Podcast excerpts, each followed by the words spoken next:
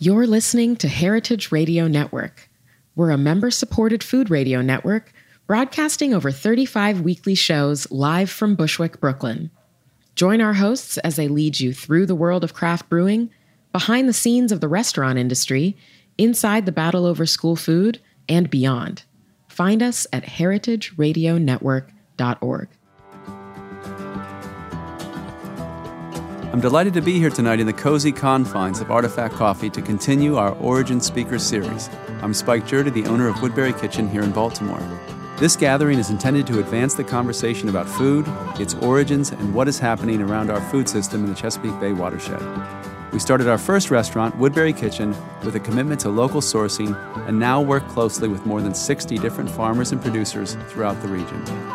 We supply our four restaurants and our canning and butchery operations with meat, eggs, grains, fish and shellfish, cooking oil, cheeses and produce, literally everything we need to feed our guests. The hope is that this series will shine a light on the work that this community is doing in our area. The conversation is held monthly at Artifact, our coffee shop, in the heart of the Woodberry neighborhood in Baltimore. Uh, welcome. This is great. We're really excited about tonight. I've been waiting for, what, six months, five months to do this? And we chose the date and uh, for a special reason. So we'll have uh, Seema and Vivek explain why we chose tonight um, instead of last June or July. Yeah. We originally spoke about September. Yeah, exactly. So um, I'm just going to start by saying years ago when my husband and I used to come to Woodberry Kitchen, twelve years ago, at the beginning of Woodberry Kitchen. Um, he ordered his sort of, you know, de facto drink, which was a gin and tonic, very tall, very cold, very uh, a double usually, with a lime. And, of course, we were told, you're not going to get a lime. Well, that here. Wasn't at the very beginning. What was that, a year later? No, we it was in twenty fifteen we decided to stop using citrus. Okay. So all we right. had citrus kind of, in fact, our most popular drink was this government mule. Oh, I remember that. Which was very intensive citrus and ginger. I do remember that. And one day I came in and I saw this case of lime sitting there, and the ginger was coming from China. It was very difficult to source ginger in the quantity, and so that was kind of a okay. watershed moment. Okay, for, all right, for, I'll take it back. All right, so. but, but the, it wasn't that, yeah. The, the point was, we went home and we said, we're going to grow our own limes. So we started, uh, we went out and bought a little lime plant, and um, we've had it for three years, and we've had about eight limes. So when we do come to Woodberry, Matt brings his own lime with him. Smart. Very smart. So when uh, I had heard that there were these citrus growers in New Jersey, I was completely puzzled and amazed and thought, okay, that's completely crazy. And I'm from New Jersey, just full disclosure. Um, I got to meet these people and find out what they're doing. So fast forward, we're just thrilled to welcome uh, Seema on the end and their eleven-year-old daughter, Simran, and Vivek Malik, right? Or Malik? Malik. Malik, uh, from Bordentown, New Jersey. And I'll just read a little uh, about their bio um, here. Where in New Jersey? Bordentown. Bordentown, Bordentown, New Jersey. Yep. Yeah. Um, So let's see. The, the Malik, Maliks are self-taught part-time citrus growers. Citrus is a passion stemming from their love of Japanese cuisine. A chance encounter with uh, yuzu soy sauce at Nobu in New York started a journey, a long journey. Uh-oh, I will have my page here. Of discovery. An adventure which has led to a greenhouse filled with sixteen citrus varieties, as I said, in Bordentown, New Jersey. Uh, in Hindi, Bhumi, which is the name of their company, the Bhumi Growers, refers to Mother Earth. Bhumi Growers is a labor of love to honor Vivek's mom, who passed away just before this venture was born. Uh, Vivek and Seema focus on growing and sourcing specialty citrus for their customers and are constantly learning and educating themselves to help improve quality, the quality of their citrus. They are pleased to call some of the best names in food in the Northeast as their clients. Their growth so far ha- is based on the philosophy of establishing a direct connection with chefs, bartenders, brewers, and consumers through Instagram, Twitter, and referrals from existing customers. So they're very pleased to bring their passion for citrus with us tonight. Uh, so I'm just going to sort of leave it at that, and then um, I'll talk a little bit at the end as well. So I just wanted to welcome you all to Thank Baltimore. You. Thank you. And, Thank you for uh, having us. We're thrilled us. to we have really you here. It. And I'll let you take it away. I just discovered my chair is defective, so if I uh, if you lose me, uh, no, I'm, I'm okay. I don't think it's going to go anywhere. You sure? But uh, yeah, this is great. I'm so glad you guys are here. Thank you for making the trip down. Thank you for having and, us. And um, you, you were hanging around um, Artifact here earlier and showed us some of your. To- Do we have those toys? Are they in? Are you yeah, gonna sh- they are. Are you going to show? Okay. Yeah. We'll have to, and we have a, we have the the that tr- uh, the lime tree, right? Yes. So maybe we'll ha- need those in here as a. Um, yeah, that would be great. But I did want to kind of start off. Uh, in, this this is such a meaningful topic for me in in a, in a different way than is typical, because it's true as as we were just talking about that at, at Woodberry we kind of made the decision as a, as a team in twenty fifteen to stop using citrus, which um, is still one of the more unusual kind of salient aspects of Woodberry that gets talked about somewhat, is that we don't have citrus for, in um, uh, for our bar, bar program, and we don't use citrus in general, um, or hadn't used citrus um, for for any of our um, in in our cooking uh, for these these past uh, three going on four years. And my decision around that, or my my kind of I kind of put that in front of the team, and our, our decision was to um, to not support this this kind of. Um, Citrus production for me was kind of a um, mixed bag at best. And we don't like to support at Woodberry a lot of, of monoculture, kind of industrial scale agriculture. Um, and citrus to me seemed to kind of, you know, whether it was the lime production in Michoacan and in in um, in Mexico, or, you know, you know, monocultures for oranges and lemons, um, a lot of which would seem to be very chemical intensive. Uh, in in uh, Florida and California, just not something we wanted to really be a part of. And the cool thing for us is that it's kind of forced us to kind of com- think about acidity in different ways and find so- local sources of acidity, uh, which for us include um, verjus and vinegars and, and different ferments uh, that are locally made and available. Uh, that's kind of what we use. Um, until we met you guys. And that's, uh, that's kind of the, the very cool turn that this took. I didn't... Um, Well, when did you all start? Uh, so the journey started seventeen years ago, but we actually started, you know, working with chefs about three years ago. So it's been that part of it relatively recent. Very recent, yes. Yes, yes. And it is. It is truly. I'm drinking um, uh, my sparkling water here with some calamansi, and it really is um, extraordinary what you're doing. And I will say, as a chef, and I think. Um, I don't have anything against citrus. I love. I think the deliciousness of citrus is one of the most settled culinary questions that there are. It is unquestionably delicious, and your citrus in particular is, uh, I think, the, very interesting because you focus focus on some of the, the lesser-known varieties. Right. Um, and one of the things I love now about when we have your citrus at Woodberry at Irreg's Progress is, is how um, precious it is. And I think that citrus is delicious, but it's so ubiquitous and, and a lot of times um, so kind of just... just available and so relatively cheap that we just kind of lose sight of how delicious it is. Your your citrus, calamansi or yuzu, comes in and it's just like every single one is just a a, a, a precious thing that we have to, to kind of make the most of, which we're doing tonight for dinner. I did it with this drink. Um, but I want to talk to you a little bit about that, the quality of your citrus. Uh, but first I'd love to hear about, you know, kind of that, that journey and how you got started. Sure. So the journey basically started seventeen years ago. And, uh, you know, we didn't have Simran at the time. We uh, were working uh, in New York City, decided, you know what, let's try different types of cuisine. Ended up at Nobu and uh, tried the yellowtail uh, uh, sashimi. sashimi with uh, jalapeno and uh, yuzu soy. So we basically loved the food and said, oh, what? So spoke to the... Uh, chef, uh, and he said, you know what, this is yuzu. And I said, what is yuzu? Oh, don't worry about it. It's just uh, Japanese citrus. She said, okay. And uh, so, so he showed up again the second time and tried it again. We loved it even more. And uh, so we couldn't get enough of it, basically. and uh, said, you know, okay, we need to find yuzu because these meals are getting really expensive. And also, I think we bought their cookbook to figure out what is it. You bought the Nobu cookbook to, yeah. to kind of... Yeah.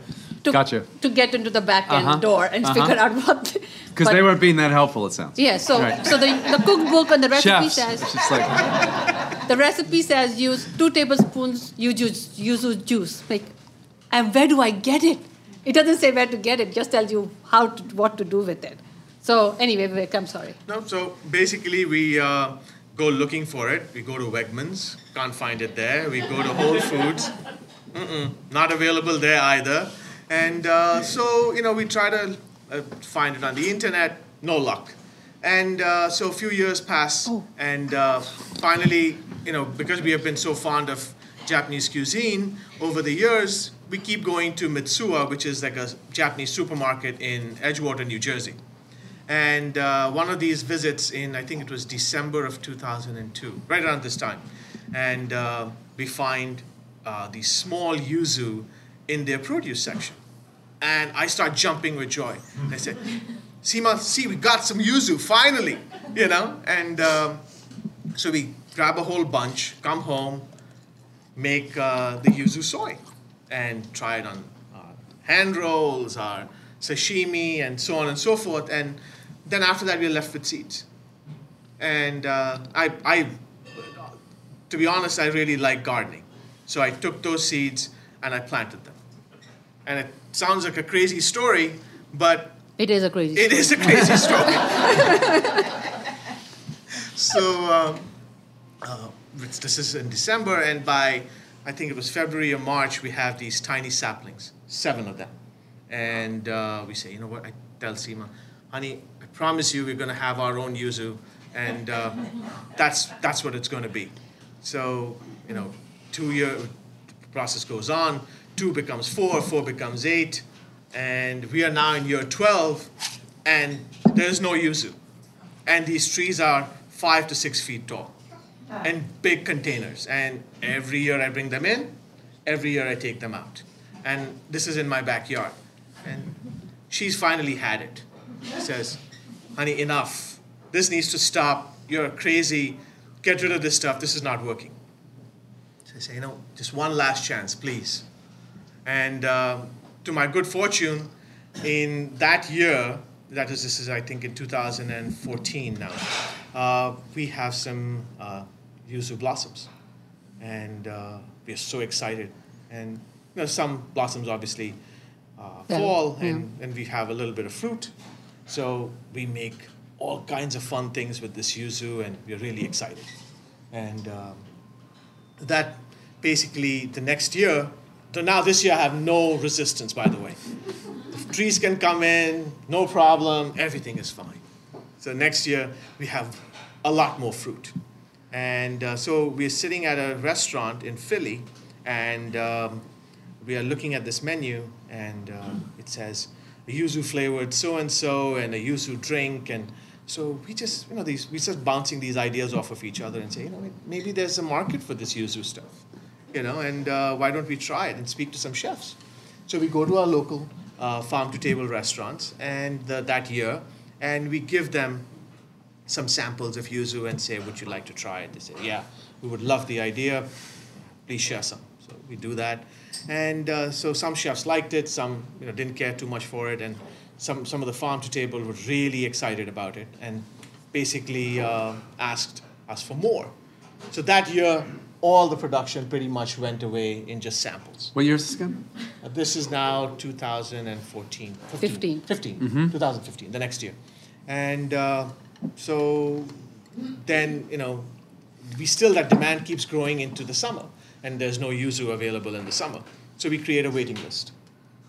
And uh, that fall, when we have more yuzu, pretty much all of it just gets sold out in like a few months. And uh, so that's what really led to this whole journey, and you know, and then that's when we said, okay, we need to get trees. So we need to we need to get out of my living room. Two different ways of stuff. Number one, of, yeah. Okay. He, he's giving you the nicer part yeah. of the story. I said, this is not happening out of my family room, because now we have her. Uh-huh. I need that family room for her to be able to do stuff. Uh-huh. These trees need to leave. So. So then we, I think we uh, so, networked a little bit to figure out what we could do, and just luckily and our agriculture agent was able to hook us up with a greenhouse that has some space. And was it a dis- disused greenhouse or no? Just had some. They just had space. space. I don't know. Uh-huh. We were, just, we were lucky. just lucky. So we we ended up getting uh, I think about five hundred square feet of space, and uh, uh, hooked up with some growers in California, in Oregon, because that's where the real citrus production is, and we needed these citrus trees, and uh, so uh, we connected with these folks, and we bought some citrus trees from them. And so then the demand kept increasing, and now we have like we have five thousand square feet of space. In the same greenhouse? Or? The same greenhouse. Same greenhouse. That's a lot of space. And how many? So how many trees? I know you know how many exactly how many trees you have. But uh, over this summer, actually, let me answer. Yeah. Over this summer, my husband says to me, I don't know how many trees we have, which is not true. He knows exactly how many trees he has. It's all in his head. So we go and we uh, find a way to tag these trees, like number these trees. Uh-huh. Each one of them gets a number so that then we can call them by the number rather than saying, oh, the tree in that corner. Right. So we started at one and we have stopped. The last tree that I tagged was eight hundred fifty. Yeah. yeah. And and when we did that, I was like, you know, this is too much. I told him, this is a lot. This is a little, this is, we're going overboard. We need to stop. Like, stop buying trees. You have to stop buying trees. You can only graft now on existing rootstock that we haven't grafted before on. Uh-huh. So just use, just graft. Do not buy any more trees. Like he's, he's, I'm not, I'm not signing checks to buy trees. Are you the check signer? In the, yes. Gotcha. That's a, now comes out the real truth, right? So it's, it's interesting. I think, you know, like like Dana and her lime tree, there are many, I mean, having a citrus tree in your house is a nice thing, and a lot of people do it on that kind of level. What do you think took you guys from being kind of hobbyists who had, what, the seven trees from your original seven seeds to eight hundred and, and what precipitated that to t- turn this into, I guess, is now a, a, a business? Yes. It's, it's, it's, a, it's a, I would say it's a part-time business. Okay. And uh, it... You you want to answer? No, go ahead. So uh, basically, I think what really, it was our love for the yuzu that really, you know, precipitated doing what we are doing. And the fact that it was so well received by uh, local chefs, by other restaurants in the country. You know, we are immigrants who have, you know, come here to do big and better things. And the fact that this was such a welcoming gesture by friends, by family, we really thought that, you know what, we can actually make our dream come true. That's what really was the turning tide for us. And that's what we decided to do. When we first, when we first got into the greenhouse, we were like, okay, we have fruit, we have trees, we know the local restaurants, what next? We, do, we and we were we are not big social media users, personally speaking. Right. So then we reached out to a few people who were social media users, and we said, so how do we do this Instagram thing? And so we were put on the path by somebody close to us, uh, started an Instagram account for us, and started. She did the first few postings on our behalf, because we didn't even know how to do that. Uh-huh. And Amy was actually one of our first few followers. Uh-huh. And she said, I grow citrus too. How are you doing that? So we had a lot of conversations with her. So that kind of conversations has just become part of our narrative. It's it's us talking directly to the clients, directly to the chefs. We do not um, deal with any middlemen um, or distributors at all. We like to talk directly to our Um, our ultimate users, which are mostly, most of the time is chefs and bartenders and beer brewers. Mm-hmm. So to get feedback from them about what they liked, what they didn't like, how we can do something differently.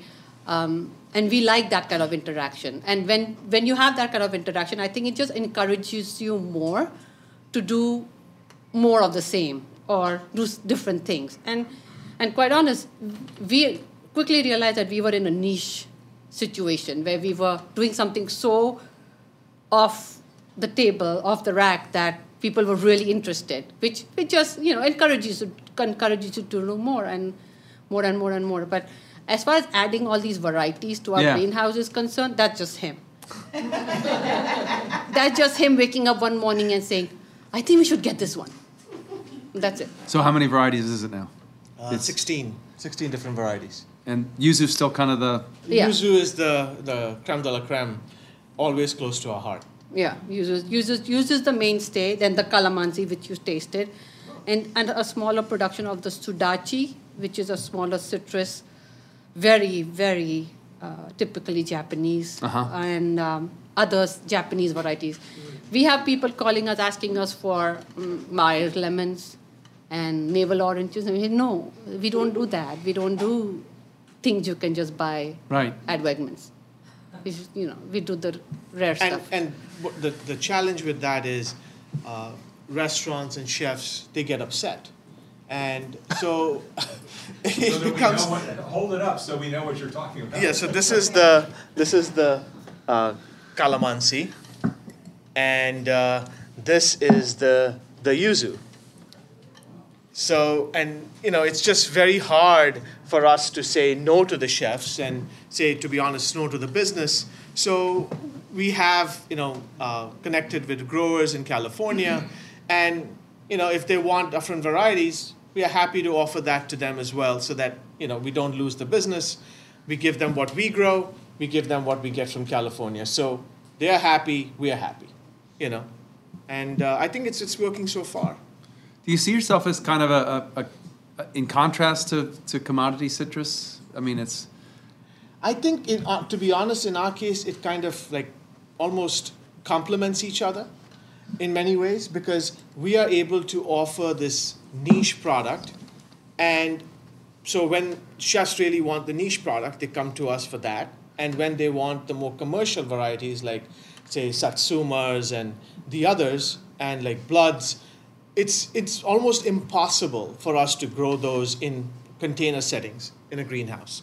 It just it's the fruit is too big, and the trees just can't sustain that kind of uh, you know weight, and and the production is going to go way out of hand. So that's when you know we're trying to complement each other and say, you know what, we have the niche product, we have the commercial product, take what you like. Right. I guess I you know I'm kind of. caught in this world where I'm not trustworthy, trust, trusting of the larger, typical larger operations. And one of the things I've found out is that a lot of citrus is treated with, with fungicides, and you guys don't have to do that. No. No. Right? No. Um, that, that alone is kind of would be enough for me to. yeah. yeah. So because we because it's a greenhouse, and it's not exposed most of the time to uh, uh, the elements.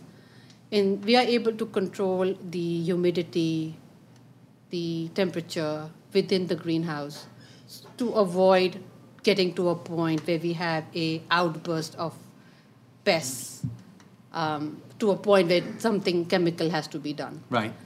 Usually we try to do it with the help of beneficial insects, uh-huh. and then neem is, is the standard go-to. So um, like this morning, like I told you earlier today, the citrus you're seeing right now, we literally harvested it on our way down.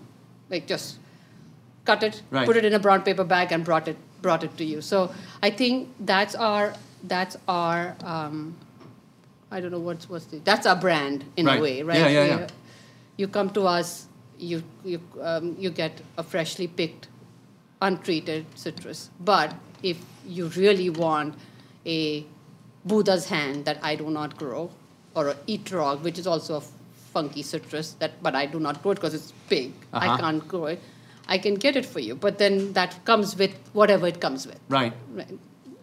So you're also, you're fortunate, I guess, in greenhouse not to have to worry about storms and things like that. Yes. But are you are you subject, or do you feel at risk from some of the other things that are threatening citrus, the citrus growing, like gr- citrus greening or, or canker? Actually, that's a that's a very good question, and. Uh, So that's been the biggest challenge for the citrus industry in Florida.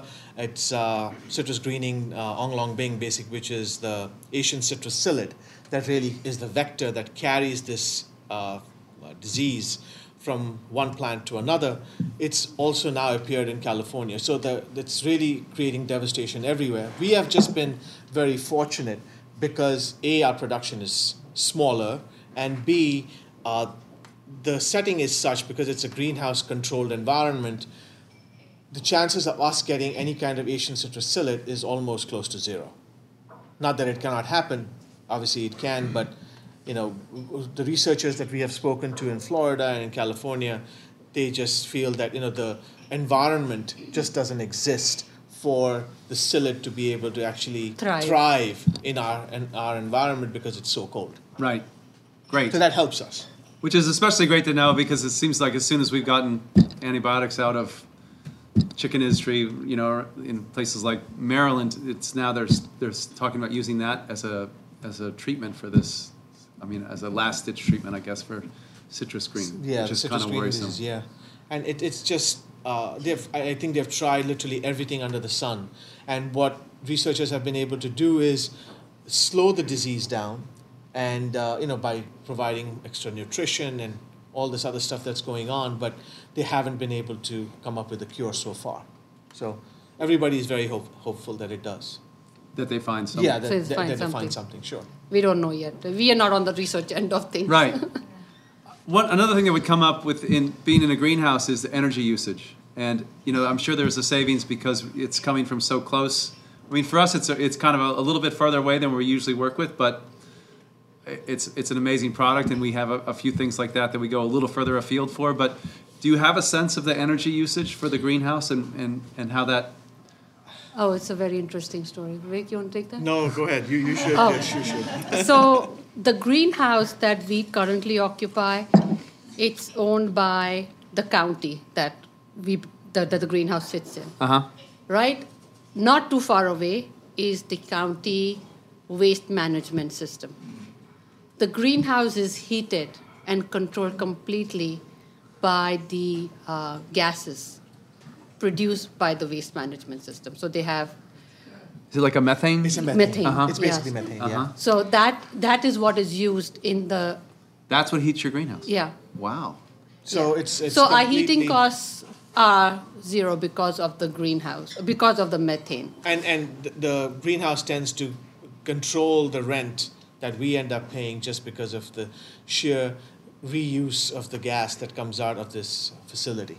Yeah. You say that the greenhouse tends to what? The, the, the costs tend to stay lower. Yeah. So therefore, you know, it's easier, it's more viable to produce citrus because we have to maintain the citrus at around fifty-five degrees yeah. in the greenhouse. Yeah, so, so we don't really heat up the greenhouse to, you know, if it, we were growing, say, tomatoes, we would heat up the greenhouse to a much higher temperature than we do right now. And with fifty-five degrees, there's, you know, very little minimal usage. And it we, all comes from... the waste management site, so that kind of helps keep the costs low as I'm well. I'm sure. Yeah. The heating that's incredible. Costs I didn't yeah. know that. That's yeah. that's amazing. So Spike, that had, because that's a county thing, I use this, just uh, that has to be part of New Jersey's contribution to the uh, re, uh, Regional Greenhouse Gas Ini- Initiative, the R G G I. So the county will actually get um, uh, money for having used the waste methane out of that um, landfill. Oh, nice.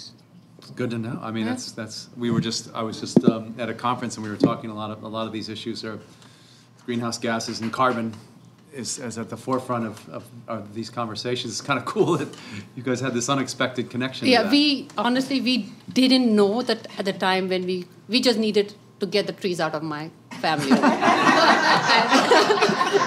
They just needed to go somewhere. So, but, so to be honest, it didn't play into our decision to move to the trees over there, but it just it's a happy coincidence that that's the case. For sure. Yeah.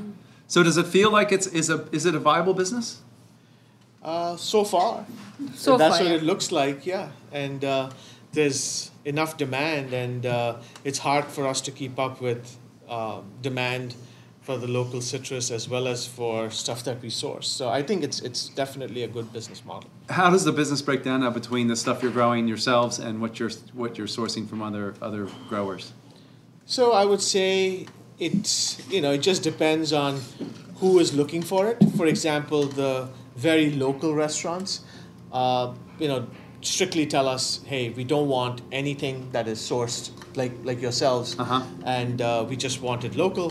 And then there are maybe a restaurant in, say, Chicago or, uh, say, Boston, where they really don't care.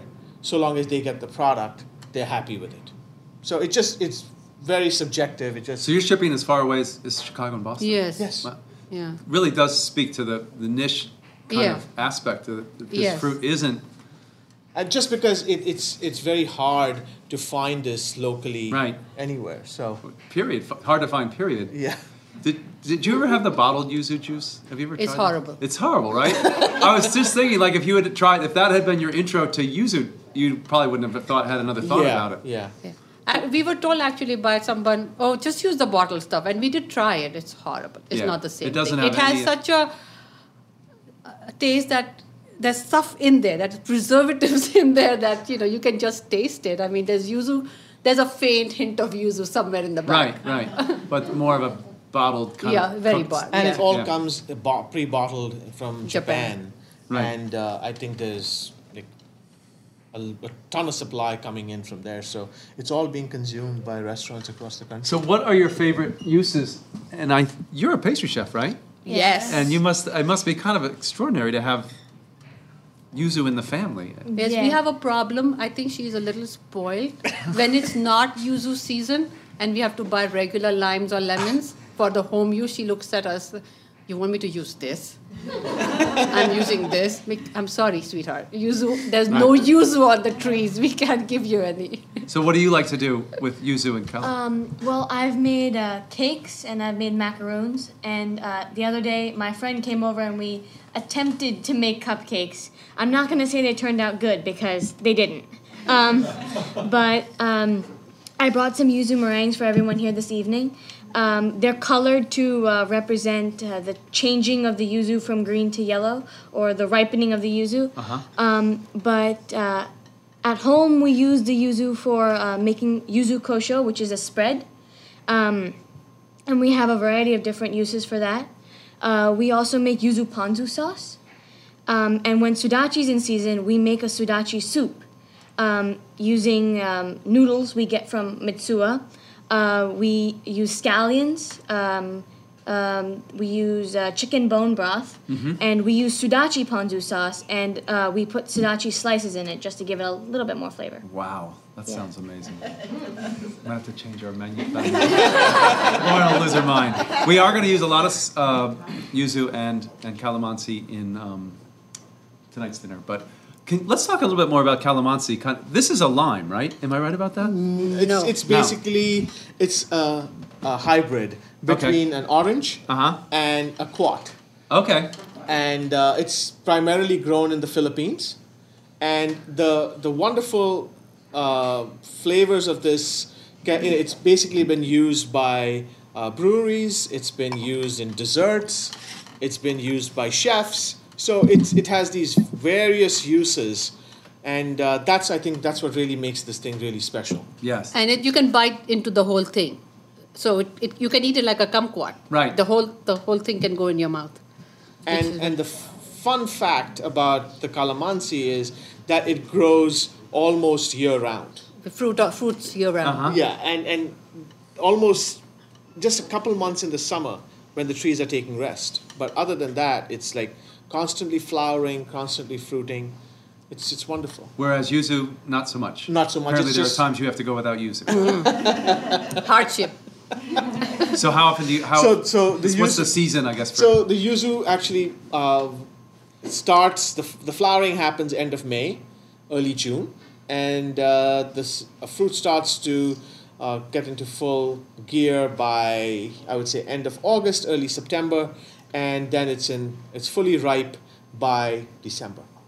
Right around now, November, December perfect. Is the time it's perfectly. Uh-huh. And that was one of the reasons why we decided to uh, be on the show right around this time so that we could bring some yuzu for everybody. Was there something about the your your first planting of those seeds that, or does yuzu usually take that long to bear fruit?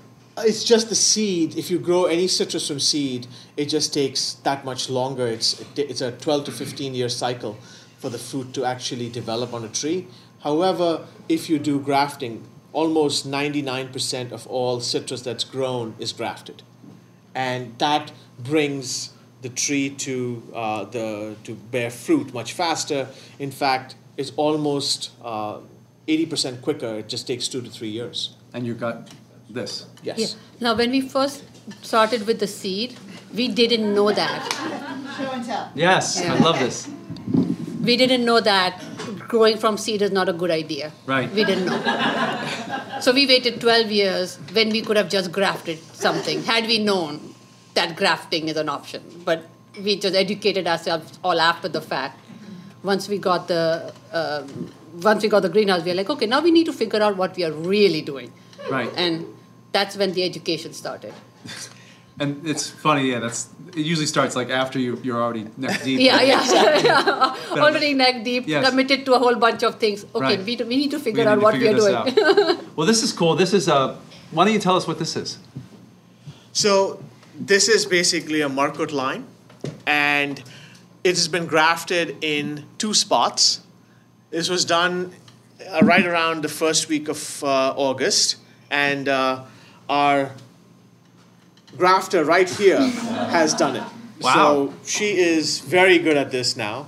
I, ju- I just needed a little bit of practice, and uh, she's been able to grow this. Essentially, what it is is you take a bud from uh, a mature tree and surgically just insert it right in the cambium, just open up the cambium layer and insert it right under the cambium layer, and then uh, take grafting uh, buddy tape or grafting tape and then just seal that wound. And let and just let it be. If the conditions are right, if it's uh, appropriately humid and uh, not as dry, then the graft tends to take, and that is about close to between anything anytime between eight and twelve weeks. So, and then once it takes off, it doesn't need much care. Obviously, if there's pests, then that's a different discussion. But typically, citrus plants don't need that much care once they are grafted and they have taken. And so how long ago was this? Did I miss that? How long ago? So this this was in uh, August. This year. Yeah. yeah. So three, four months. Four, four months. months. Uh huh. Yeah. And but the good part is it's going to get all the entire winter to you know grow. basically grow and establish itself, and then uh, in the spring it's just going to be perfect. And is this a new uh, variety? For, I, t- let's talk a little bit about what this this tree is. So the leaves can be used. It's basically essentially used in Thai cooking. And uh, it is extremely flavorful. And the rind has, uh, the rind of the fruit is got these essential oils that really enhances uh, cooking. It can, uh, again, be used in uh, by breweries as well. And uh, there's uh, beer that's made out of Makrut limes.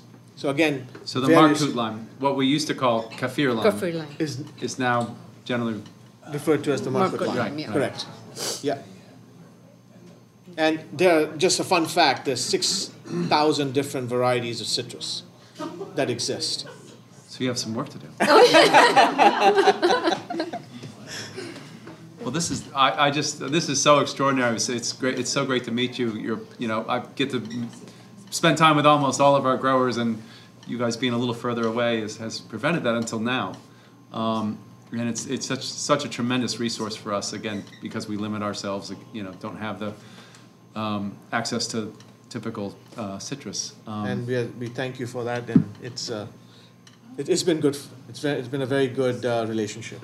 Excellent. Do you have advice for Um, Um, Dana and, and other um, and other I mean you've come so far, but do you have advice for folks that, that have a, a citrus tree or two at home? Um, uh, well uh, they can be a little tricky, and they uh, right yeah and, they can be uh, quite uh, finicky in some ways. The the thing I would encourage people to do is uh, use a rootstock that, like for example um, like a C thirty-two, for example, that this is a Flying Dragon. It is extremely cold hardy. And is that this rootstock here? Yeah, uh-huh. that's, that's this rootstock. What and does that mean when you say C thirty-two? The C thirty-two is just the, the, the technical name for it, but it's basically Flying Dragon. And uh, so it's not important that you take this this lime and graft it onto a lime. It, it's basically the the fruit that a, a, a, a Uh, C thirty-two bears is bitter orange, and uh, it is uh, it's not very flavorful, but the the the good part is that it can take very cold temperatures. It can go down, and I'm, I've obviously not tested it, but uh, it can take temperatures up to minus twenty degrees Fahrenheit. And wow. It's only one of the very few uh, root, uh, rootstocks that can actually survive in the Northeast. Is this like a trifoliate orange? Is that? Yes, yes. That's what it is. Okay. That's what it is. That's wow. what it really is. So does that mean this this could yeah this could it survive outside here? This plant? No, the, the the the it can't. The rootstock can, and if you let the rootstock grow, it will have its own citrus on it. But if you if you graft another variety on top, then obviously that variety is uh, sensitive to the temperature and to the climate. To its, it wo- right. Yeah. And it won't be able to actually grow in these conditions. We've actually tried. We uh, one of our first yuzu trees, we were very confident we were doing the right thing. The one we grew from seed uh-huh. that we shouldn't have ever done. We went outside in our backyard and put it into the ground. And it died. Those original yuzu?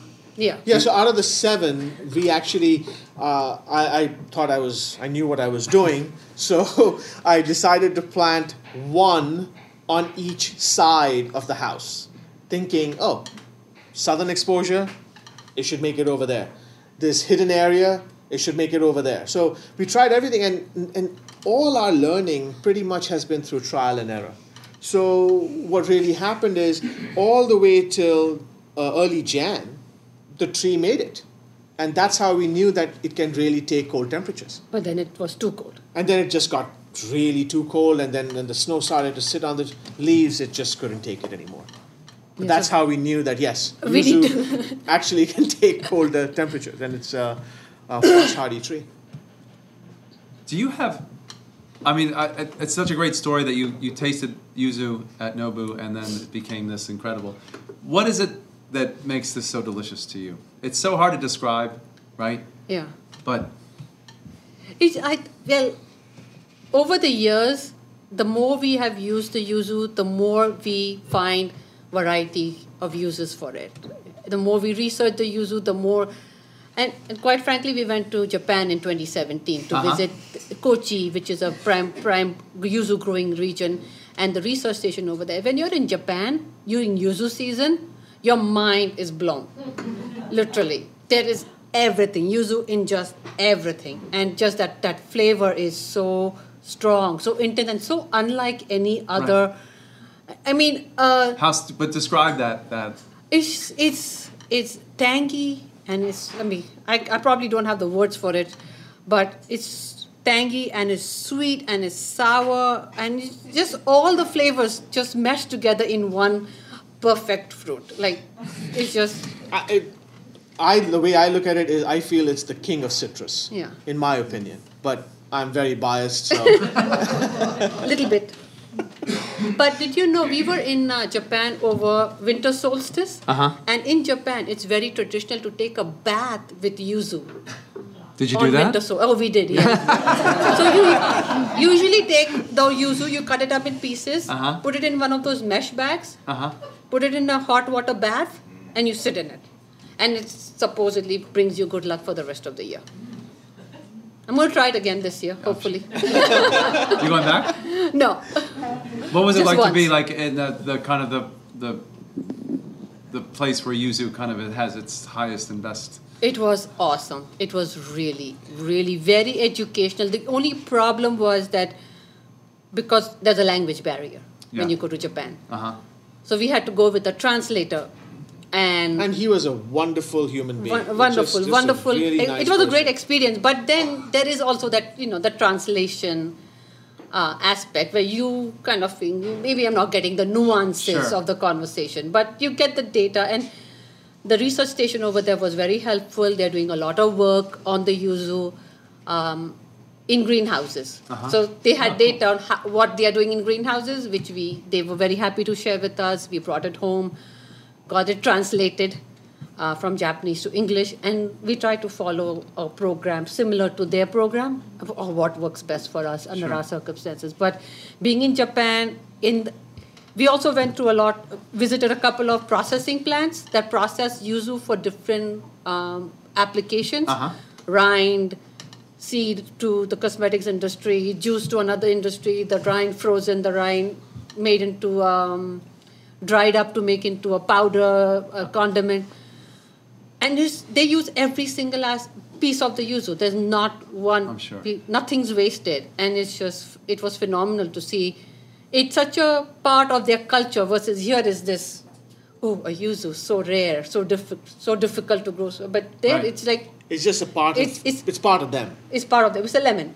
Just for, like, we go to the grocery store. Did, like, did, did you see it growing outside as yes. well? Yes. Uh-huh. Oh, yeah, the trees. The trees. They, it grows on hillsides over there. Uh-huh. So just yuzu as far as the eye can see. If you're standing on top of the hill, it's just yuzu all the way down. And we had such a... You know, the, the community is so welcoming. Uh, our translator actually arranged for us to go to a farm where this uh, really nice couple, they made all the arrangements for us. They took us into their orchard. They set everything up, and they wanted us to uh, pluck the yuzu. They thought we were just tourists. Uh-huh. You know, we didn't know what a yuzu was. So, you know, they actually uh, helped us, uh, you know, gave us these, these tools that we brought along and uh, told us, no, why don't you pick it and uh, uh, experience it. And then they actually uh, made us sit down and gave us uh, some yuzu tea. There was yuzu marmalade. It was such a f- welcoming and fun experience. That's what we really liked, you know. Did it seem, did, how did, do, do your yuzu measure up to the yuzu you saw? It- I think we take uh, very good, much better care of our yuzu because we want a final product that also looks good rather than just tasting good. In Japan, because yuzu is part of the culture, I don't think only the export varieties are, are grown to look pretty. To the Bhumi standard. Right. The other, the normal usage varieties that you see in a Japanese grocery store are not are not going to be unblemished. They're going uh-huh. to be, they're going to have blemish. Were the yields substantially higher? What kind of yields do you guys get for on a, on a tree? So it. On tree number eight hundred twenty. I'll have so, to look at my spreadsheet. Uh-huh.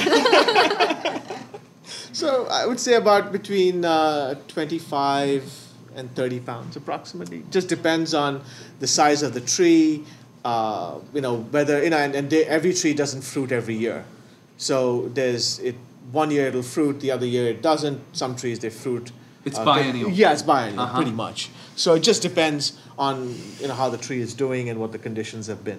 But, you know, it's it's it's uh, a fun experience to really enjoy and see the fruit develop in front of your eyes. As soon as the weather turns cold, the fruit t- starts to turn color. The, the, the, what you were talking about, from yeah. green to, mm-hmm. that's that must be a really special and, and And that happens right, you know, it starts in the uh, first week of October, and by end of uh, October, early November, the fruit has turned this bright yellow, which is right here.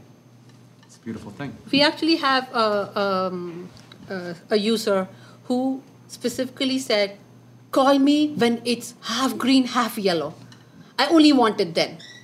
So, I mean, and so luckily we are able to fill that niche. Like, you can't call a grower in California or, or Florida and say, send me the fruit at this stage. They'll be like, no, no, we'll send you when right, we harvest right. the fruit.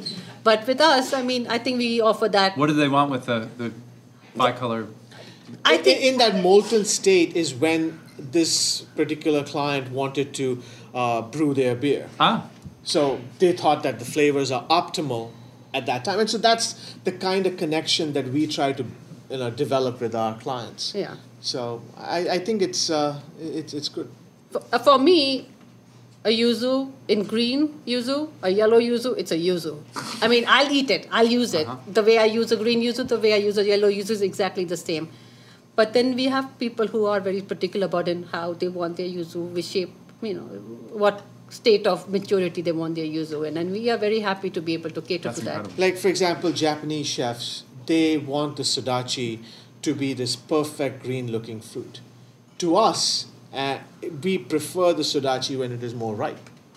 I think the the skin is more flavorful, the the texture of the fruit is better, and you know I think it it as the fruit matures, those flavors get enhanced. But if to you each ev- his own, you know everybody does their own thing. But if you ever give a at least our experience has been if you give a uh, Japanese chef.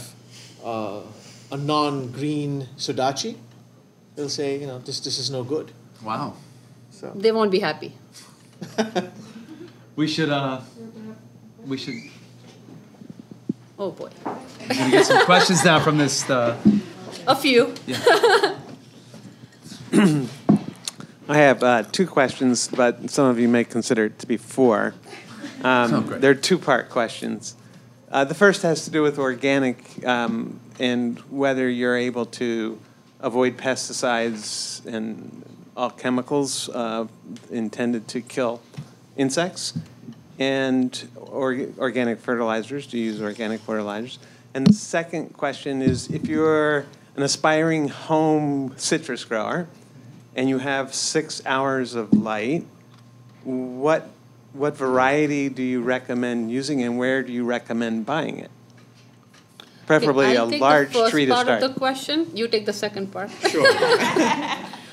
So um, we do not use any chemicals in the greenhouse.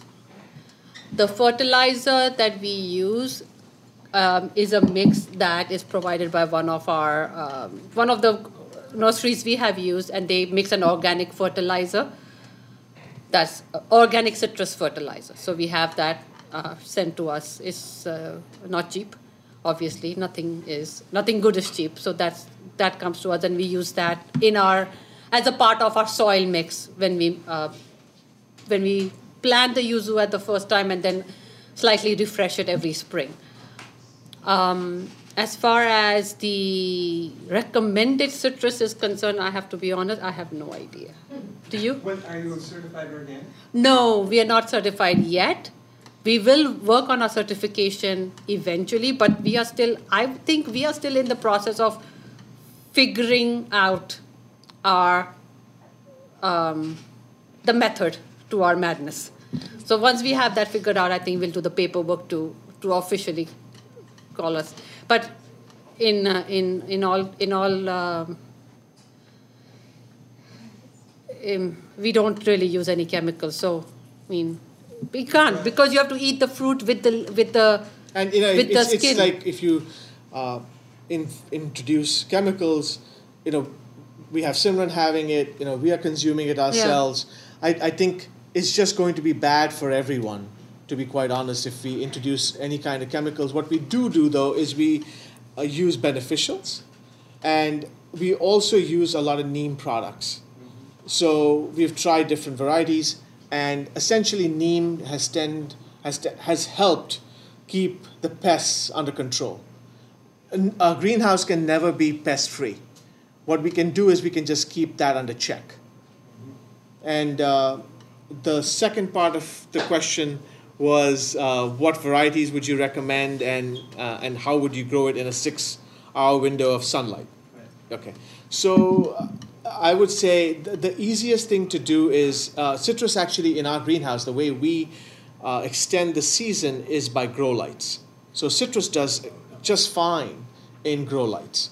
So that way, uh, in the fall, we can create summer-like conditions by introducing uh, grow lights.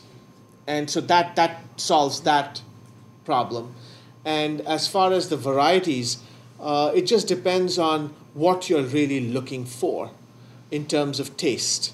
Now, if you want something that is constantly in season, calamansi is the way to go. But uh, I think because there are so many different varieties and people coming from different regions of the world have different personal favorites.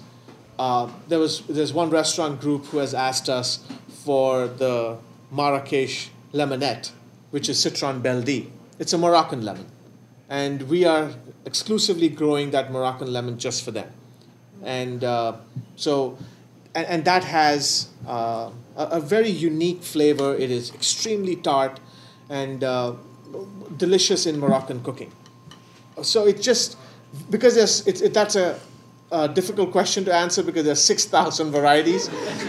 And which one can you really pick? What, what, is, what would you have most success with as a, a home gardener? Uh, I would say, uh, based on our experience, uh, probably the yuzu would be uh, the easiest to do. Really? Yeah. Wow. Well, for us, it was the easiest, I think. I think calamansi would be okay too. I think calamansi would be okay too, just because it is it requires even less care than the yuzu, and it just you know uh, tends to bloom all the time. Uh, just just one thing we've learned over the years is you have to be very careful about overwatering your citrus. Too much love can kill the citrus. Literally, we've had. Last year we had an issue where... We had a, a, a serious problem where we thought we were doing the right thing and we lost uh, about twenty trees because uh, we had a drip system that we installed. So the roots were completely wet and the top was dry. And because it's all trial and error for us, we have never gone to agricultural school per se and uh, you know, I don't have a degree in agriculture. We quickly realized that all the leaves were really turning yellow.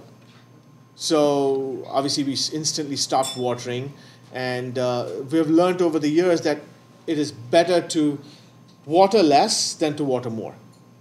And that's something that you know you should always keep in mind. The, the citrus tree is essentially like uh, a good watering, and then after that, once it's completely soaked, you shouldn't water it for a good ten days, at least if it's in a container setting.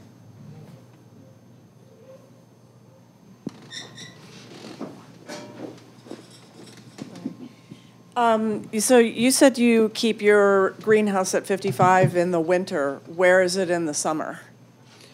So that's actually a, a, a good question. Uh, the temperatures in the greenhouse can actually go up to ninety degrees in the summer. The good part is it actually works in our favor because the conditions, the hot, humid conditions, are what exist in Kochi, Japan as well. So that kind of works very much in our favor. We are able to replicate its natural habitat in our greenhouse in New Jersey. And also, are your trees all dwarf trees, or how big do they get? So they are all uh, dwarfing, uh, dwarfing rootstock, essentially, but that also tends to get a good, uh, you know, with the size of the twenty-gallon uh, pots and, and the tree on top, it, it, I would say at least five to six feet tall. Will they outgrow the pots eventually? Or They will, yes, eventually they will, and so what we do is we tend to uh, prune them, and uh, so every time we change the soil, The, the root system gets a little shaved off so that we can control them better in the pots.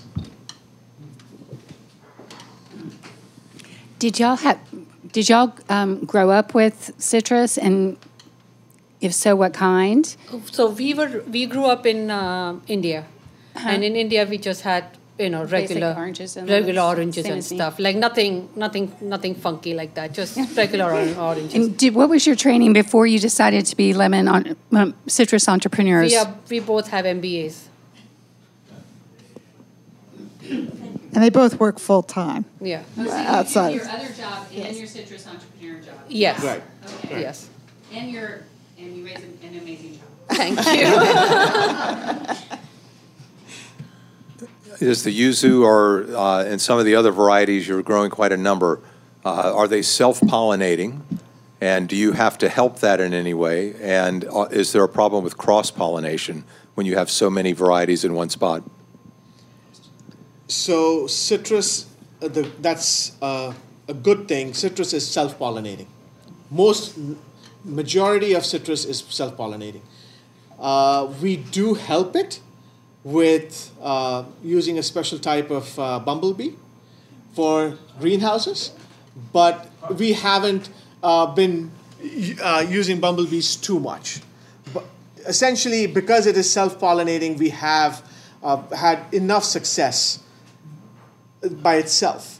But yes, in a greenhouse setting, we have tried it, it's worked, and in fact, one year in, uh, I think it was last year, we had a good crop just because we had Uh, bumblebees pollinating the citrus.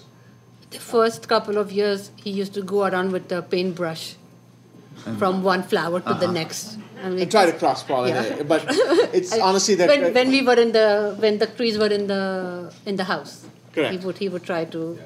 cross-pollinate pollinate the trees with the help of a paintbrush, and then I don't know how much how if that made any difference or not. But but I, honestly, I have not seen any cross-pollination. At, at least if that process does occur or is occurring, I think it's going to take a while.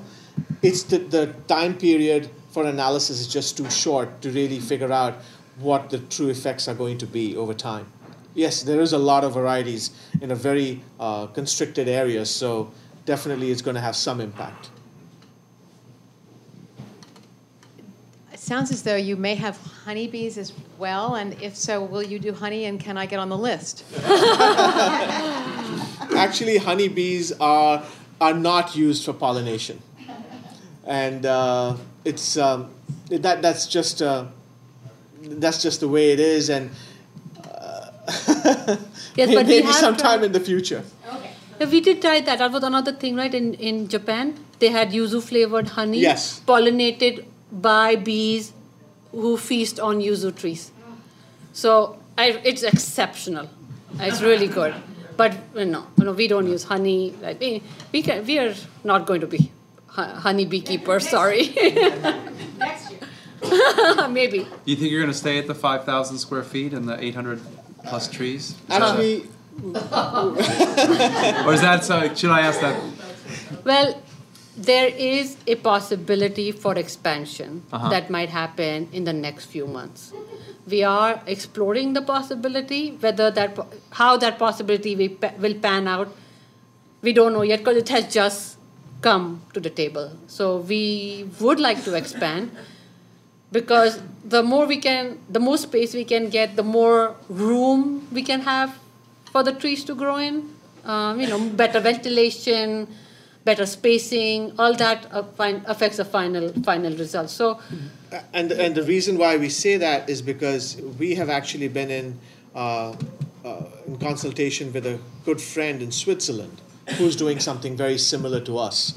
He has been growing for many years citrus in pots in uh, uh, very close to Geneva, and event and, and just very recently we, we went and met him in the in the summer of this year, and he is actually moving everything from pots into the ground. So wow. in a greenhouse in setting. A, in a greenhouse uh-huh. setting. So hopefully we can get there one day. But you know he has been he started so small. He's already has uh, a good five year lead over us, and I think that's what's eventually going to be happening with all these trees, because the size is just going to get humongous. It's going to be difficult to maintain in pots. How often do you repot? When do you repot? And when you repot, do you add organic material? So we do repot once a year. We use organic material uh, like uh, a chicken manure. We use uh, crushed leaves. We create, like, I try to create this uh, blend that I call my own concoction. And it's worked for us. And we do it uh, in the spring, and then we just let the trees be. And uh, so far, they have been doing pretty well. So it would seem that there's not many of you in the world doing this very rare thing. Have you made friends with other yuzu owners? And my other question is, I just saw a limequat in a store, and what is that? So yes, we have made friends with uh, other yuzu growers. In fact, there is uh, a yuzu grower in Australia that uh, uh, who is a very good friend of ours. And uh, we have this crazy network where we talk to people in Switzerland, in Australia, in California, in Florida. So it, it's been a, a good learning experience and a, and a great journey so far. And uh, a limequat is basically uh, a blend between... A hybrid. Between it's, it's, a, it's a hybrid between... Um, a lime variety and a kumquat. A lime variety and I think... Uh, And I'm not sure. But so it's not that. It's not that uh, Moroccan lemon. No, no, it's not. No, the no, Moroccan but, lemon uh, is called a Marrakesh lemonette. Okay. A limequat is very small, yellow-colored um, thing. It's almost the shape of a kumquat, but it tastes different. We actually have a hybrid of a limequat that we are growing called a fox thyme, which is basically uh, a hybrid between a finger lime and a limequat. And that is another variety that actually grows and, and fruits a few times a year. Do you do finger traditional finger limes too? Uh, not really. They have a, a, a burst, and then may, I think it does it probably twice a year. I'm also a son of an uh, immigrant from India, from uh, Bombay Central. How does um, growing lemons um, impact your soul and, and raising your daughter? Okay, so you're from Bombay, India? I'm a son. I'm, I'm your daughter. Oh, you're okay. Okay, so we are, we are from Bombay. We were born, both of us were born and raised in Bombay, and we came here uh, as students. Um, and then, you know, found out, found jobs. And I think, I think what this represents to her, we hope this represents to her, is follow your passion. Don't, don't fit in the mold, follow your passion. I know Indian immigrant parents are very, very um, narrow-minded when it comes to their children's career choices. You have to be a doctor or an engineer or a C P A or an engineer. One of those careers that pays uh, in the six figures in the least. But we, we hope that we are able to demonstrate to her, you know, follow your passion, do what, do what you like, and then be excellent at it. Then success will follow. That's, that's our hope from this, for her. If she wants to, she loves cooking. Now, that doesn't come from me, I can tell you that. That does not come from me. But she loves baking, and my job, my contribution to her baking is the cleanup. That's all it is. So lucky her. Wow. Yeah, she, yeah. She, she, she. We hope that we are able to demonstrate to her that, hey, success comes in different packages.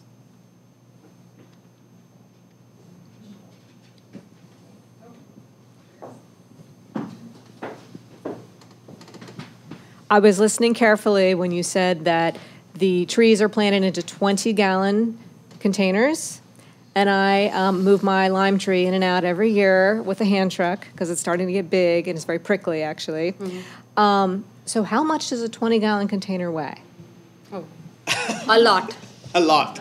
I, it's uh, you know we uh, we you definitely need two people, and to be quite honest, I haven't actually weighed it, but um, we tend to have a lot of help, uh, especially when they have to. The plants have to be repotted. The trees have to be moved. And uh, it, it is uh, quite an uh, gigantic task, to say the least. Yeah.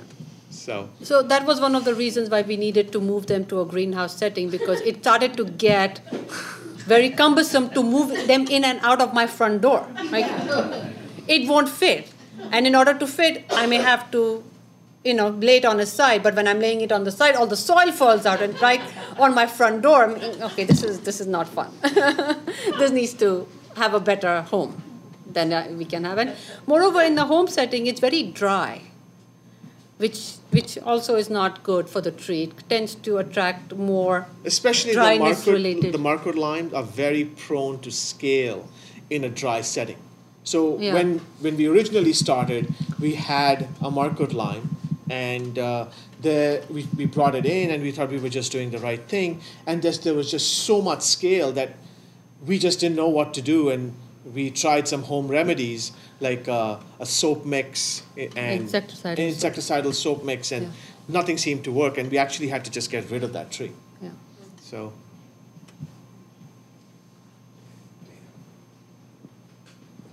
Questions for Spike. Do you happen to know if there are any Maryland counties that have uh, community greenhouses that are associated with landfills?